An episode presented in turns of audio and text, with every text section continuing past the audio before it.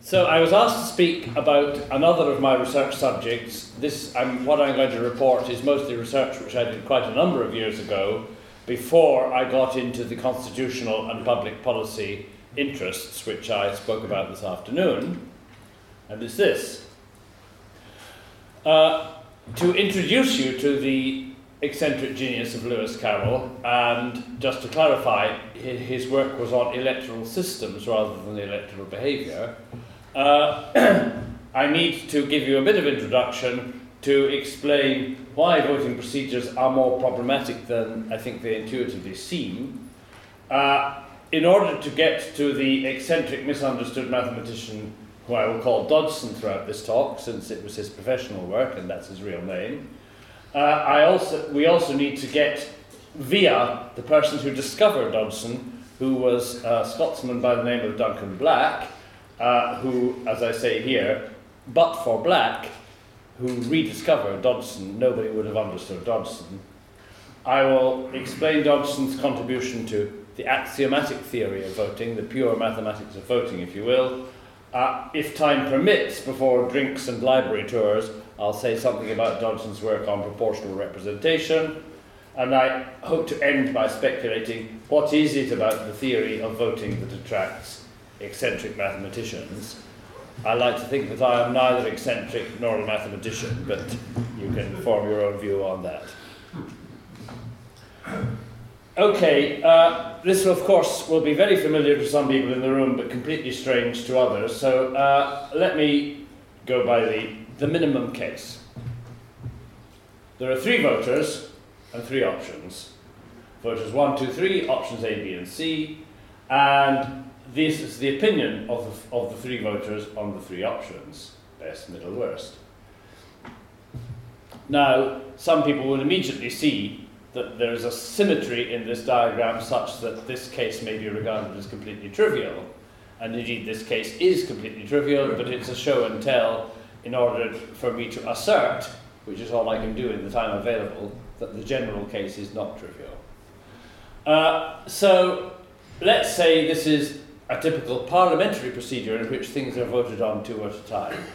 Uh, uh, let there be a motion that A, whatever A is, and an amendment that B.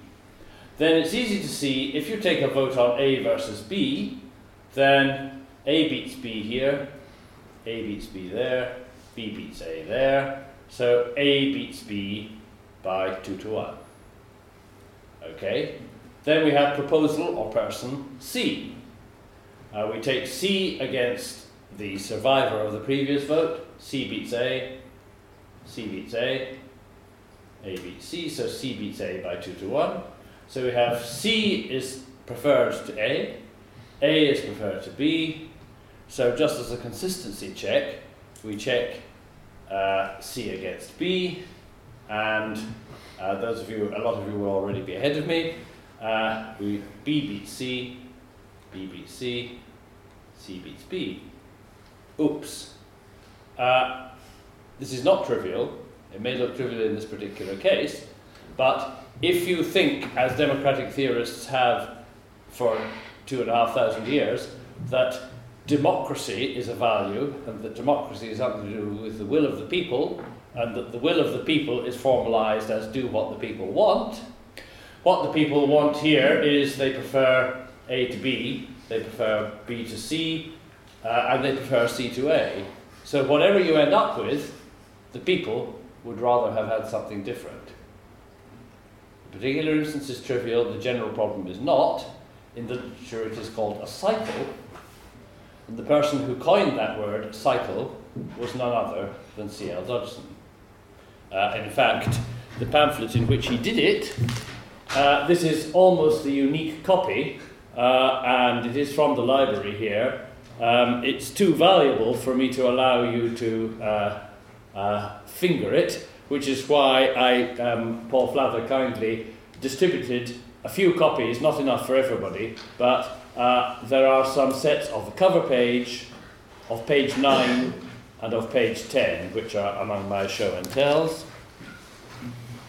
Uh, a method of taking votes on more than two issues was produced right here in this college by Dodgson, a member of the governing body, for the benefit of his fellow members of the governing body, and it related to local controversies. In fact, a very local controversy, uh, the results of which you can see in the uh, southeast corner of Tom Quad. Uh, there is a tower, a Victorian tower. It's a tower which uh, sits at the end of the magnificent hall, which is uh, one of the great buildings, etc. You know, this college has several of the greatest buildings of Oxford. One is the hall, known to some people as what Cardinal Wolsey wanted, to other people as where Harry Potter was shot. and in the core, uh, and on the approach to the hall is the magnificent 17th century single pillar staircase, and on top of that is the tower, somewhat more controversial. Very controversial in Dodgson's time when the governing body, it seems, had many, many meetings on what sort of tower there should be and whose design you should take. Um, and the governing body was deadlocked. The architects were told that the college had resolved as it might be A, and, and then it had resolved it might be B, and then it has resolved as it might be C, and whether in the actual case there was this cycle or not, it was certainly extremely difficult for the college to give instructions to, to any architect, to any architect, because of the structure of opinion among the fellows, of, the students of Christ Church at the time. Uh, this, when it was resolved, I cannot tell you whether the design that we now have was the right one, or even if it represented the will of the people, uh, the people in this case being the fellows of Christ Church, But uh, it may be that that was a case which, in which opinion was actually cyclical, and Dodgson wrote this, three pamphlets, of which this is the third, uh, to reveal, which reveal his deep understanding, shared by nobody else at the time, of the issues involved. Uh, so, I have to backtrack to explain a little bit. Uh, with at least two voters and at least two options, a majority rule cycle, a term invent coined by Dodgson, is always possible. From this fundamental finding, we, go, we can go into two directions. We can go towards impossibility or towards existence results. Uh, Arrow's theorem proves that there are some things that you cannot have, and that has got some consolations because if you cannot, if you can't have it, you can stop looking for it. In this case, a perfect electoral system. Uh, the two main existence theorems talk about things that you can have if the conditions are right. Uh, this relates to the second subject on which Borda wrote, uh, on which Dodgson wrote, which is proportional representation systems. These are simply a subset of choice systems, and he wrote about them in the 1880s. Uh, the three systems which I will refer to uh, are the Condorcet and Borda uh, aggregation systems. These systems were coined by two great 18th century, well, sorry, by one great and one uh, mid, middle grade, uh, 18th century mathematicians. Uh, I'm going to show in a moment how we can actually prove that their work was unknown to Dodgson when he recovered this terrain. Uh, and then the single transferable vote system, which will be familiar to um, all Brits as being what the British Liberal Party has advocated, indeed, since Dodgson's time. It came onto the agenda in Dodgson's life, active lifetime. Uh, so what are these rules? In brief, the Condorcet rule says you work in pairs, yeah, as it might be a resolution amendment procedure. You make exhaustive pairwise comparisons, as I just did in the toy example. You select the candidate or the option that beats each other, that wins every pairwise contest. Problem, as I've just shown, the Condorcet winner may not exist. This is a profound problem. So here's a simpler vote system the Borda rule, uh, not known except to social choice theorists under that name, but known to probably everybody in the room as what goes on in the Eurovision Song Contest. uh, you give a score, uh, and the, it actually doesn't matter what the numbers are, but the not common system is if there are n candidates, you give n, each voter gives n minus 1 for your top place, and 0, or nil point, to the uh, song or candidate or whatever it is that you rank last, and you simply add up the scores. Very simple system. Problem it violates independence axioms. What is an independence axiom? Uh, it's any of the class of axioms that says that the choice between, as it might be, and another toy example I always use in teaching this, the choice between Gore and Bush should not be affected by any changes in your opinion about Thomas Jefferson. Because Thomas Jefferson, sadly, is no longer available to do another term as President of the United States. Even if he were still alive, he would now be disqualified because he's done two terms, uh, which was not a constitutional restriction in his day, but it is now. Uh, but it's easy to construct an example. I haven't got time to do it this evening, but I, I, I can assert that the following is true. That if you use the Borda rule uh, and add up scores for the candidates, there are different interpretations, different implementations, but under any implementation, uh, it's easy to show uh, that uh, if Gore beats Bush on one set of opinions about Thomas Jefferson, and then something changes, uh, where I used to teach this, I have taught this in the US just at the time when uh, the evidence that Thomas Jefferson had children by his slave Sally Hemings was becoming irrefutable. It had been denied by Jefferson's defenders for 200 years, and the DNA more or less proved it. Uh, you can show that if people's opinion of Thomas Jefferson changes because of that fact, uh, and you were using the Borda rule to elect a president of the United States, then you can flip the election from Gore to, uh, to Bush, or Bush to Gore. Uh, and although the example is silly, the axiom is profound, and the, the fact that Borda violates it is profound. Um, single transferable vote is the electoral system used in the Republic of Ireland, used by very, very many clubs and societies and so on for their uh, internal elections. It is uh, claimed by its advocates to be the best electoral system, but as I gave you a foretaste, such a thing does not exist. Uh, um, STV, because it is an electoral system, must violate one of the conditions of Arrow's at least one of the conditions of Arrow's in, uh, impossibility theorem, and indeed it does. Um, and in fact, specifically, it violates Condorcet efficiency. That's to say that a, a system is Condorcet efficient if, conditional on there being a Condorcet winner, the system selects him, her, always selects him, or it. STV does not that. And it actually also violates independence. So it uh, falls foul of both. Uh, nevertheless, it has been advocated by the Liberal Party and its predecessors for over 120 years. I've shown that. So, um, in order to get on to Dodgson, I've got to go through this very quickly. It'll be familiar to some of you, and it may strike you even after I've done my best effort as complete gobbledygook to others in the room. But what Arrow, um, Kenneth Arrow, quite stunningly proved in 1951, he, coming in from the uh, expectation, which most of us would have as an intuition, that our conditions on a choice system might be quite demanding. We might want it to do quite a lot of things. Uh, what Arrow proved is, uh, however, even if you limit your ambitions to the most minimal possible uh, uh desirable characteristics, you cannot satisfy them. Uh, bold italic U is universal domain, which says that from any possible input, of preferences, the, the aggregation system must yield a def definite output. Uh, the weak Pareto condition says that if every single person prefers x to y, the, so the outcome should not rank y above x. Independence I've already discussed. I won't give a formal version of Arrow's definition because that would take too long.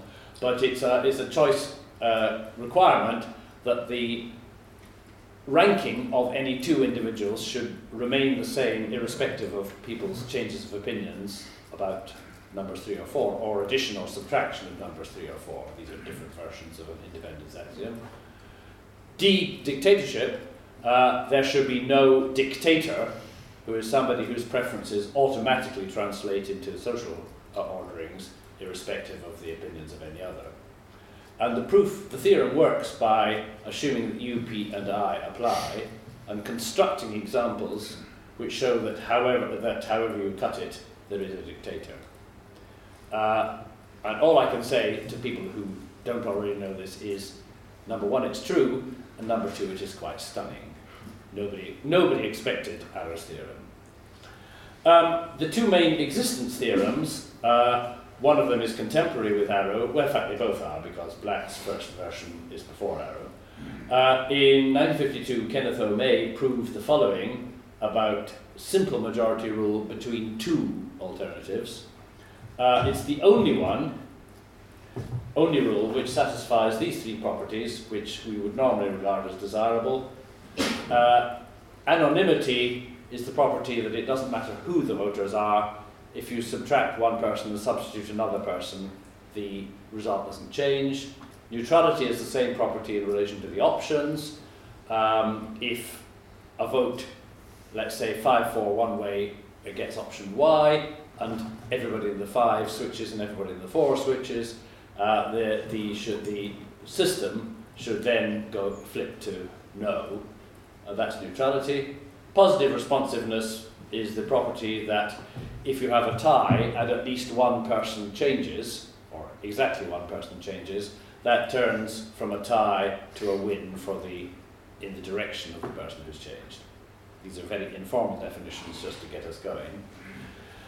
Um, what Duncan Black, who I'll explain a bit more about in a moment, proved is that you can get out of Arrow's uh, cave if um, you have what is called single peaked uh, uh, preferences Single peakedness, to be clear, is a, prof- is, is a property of a profile, not of individual views.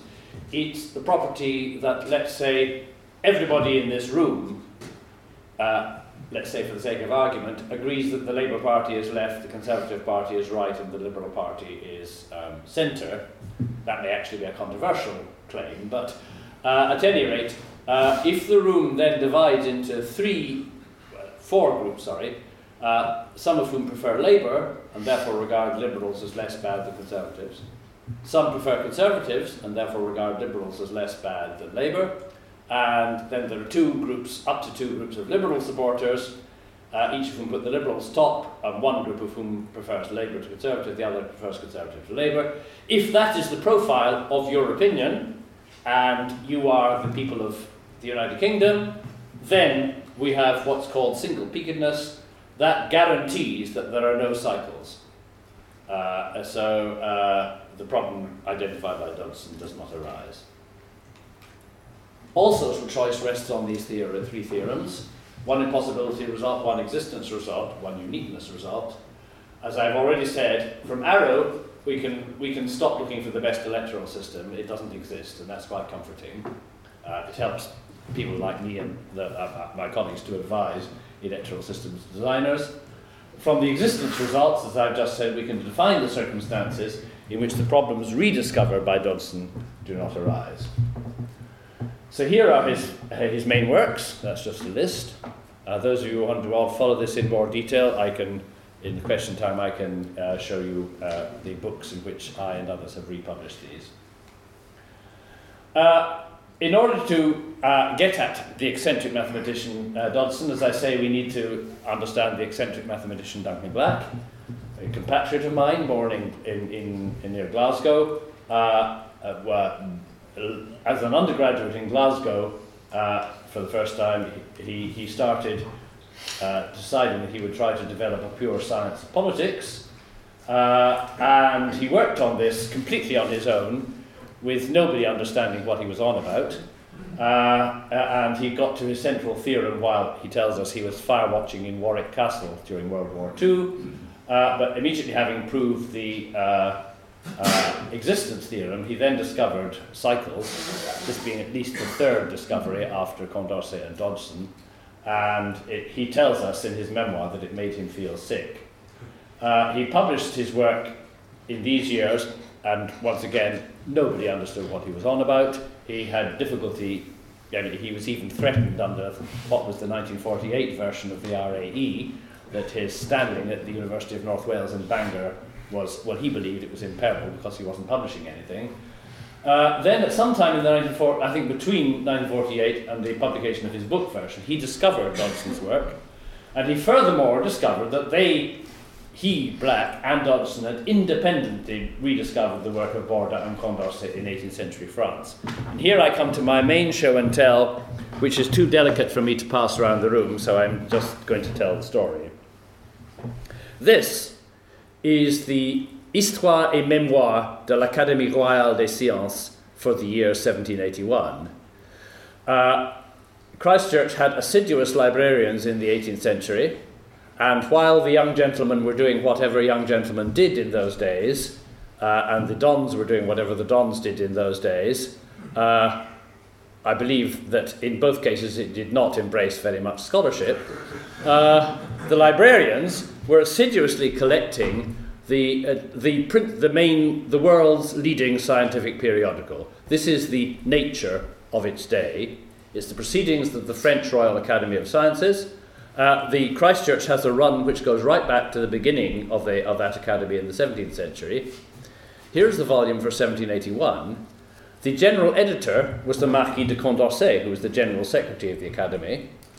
And the it, it's laid out exactly the same as a modern uh, scientific periodical is, Nature, say, uh, that in the front are the editorials, uh, in this case anonymous, but since Condorcet was the general secretary, we know that he wrote them, and in the back are the papers.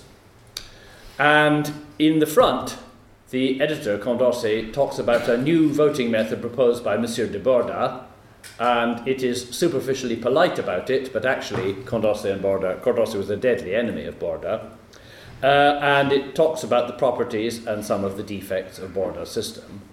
Then on page 657 follows the Mémoire sur les, sur les élections au scrutin par Monsieur de Borda, um, and the precise fact, and the reason that I can't invite everybody to handle this book um, uh, if you want to know what Borda said, we have it in translation uh, in our book, so don't try to read this for the book. What I want to show, very delicately,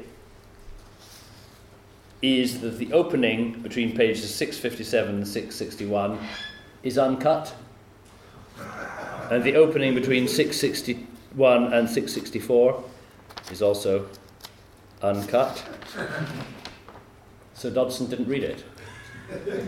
Uh, of course, I'm not completely successful in proving a negative. He could have gone to the Bodleian and read the Bodleian copy, but uh, I think it is overwhelmingly improbable that he would have used any copy other than the one which was sitting in the library, which was directly opposite his, his rooms in Peckwater.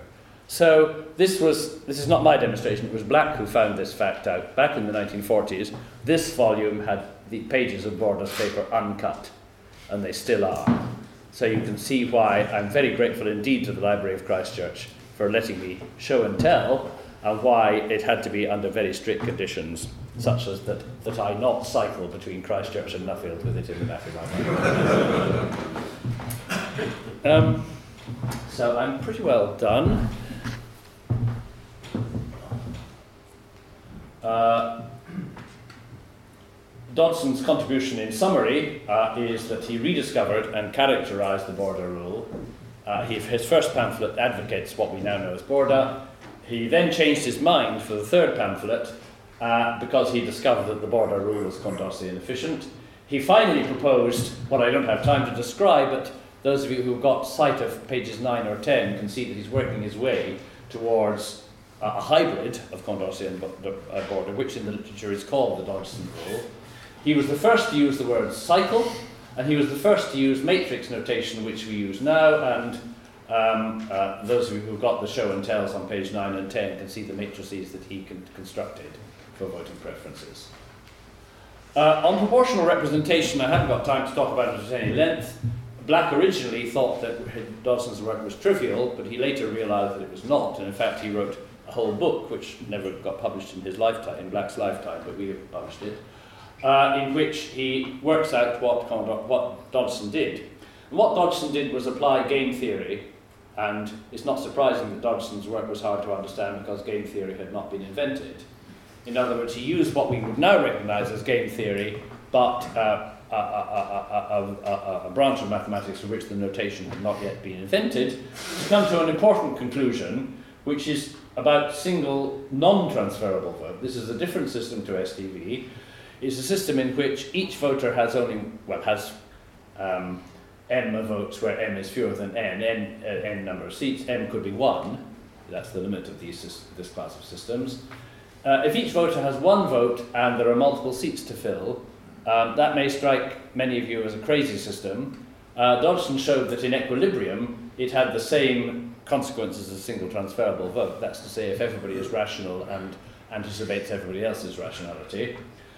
This was not a, this was not a joke problem because in his own time, this system was introduced in what was called the Cairns Amendment to the Second Reform Act uh, as the electoral system in use in the big cities, uh, uh, Liverpool, Birmingham, Manchester, and so on. Um, in Birmingham, the Liberal, the then Liberal leader, Joe Chamberlain, um, uh, outwitted it by dividing the city into three zones. Uh, there were three Liberal candidates, and in Zone A, you had to vote for A and B. In Zone B, you voted for B and C. In Zone C, you voted for A and C, and you got all three in. That shows not that the system was bad, but that uh, Chamberlain was rational. Uh, there is correspondence with Lord Salisbury, the leader of the opposition at the time, a Christ Church alumnus, uh, which I had hoped to show, but it turns out that Christ Church's copies of the Salisbury papers were moved back to Hatfield House in the 1970s, so they no longer exist here. Final thought. What is it? Uh, these guys were all mad in the view of their contemporaries.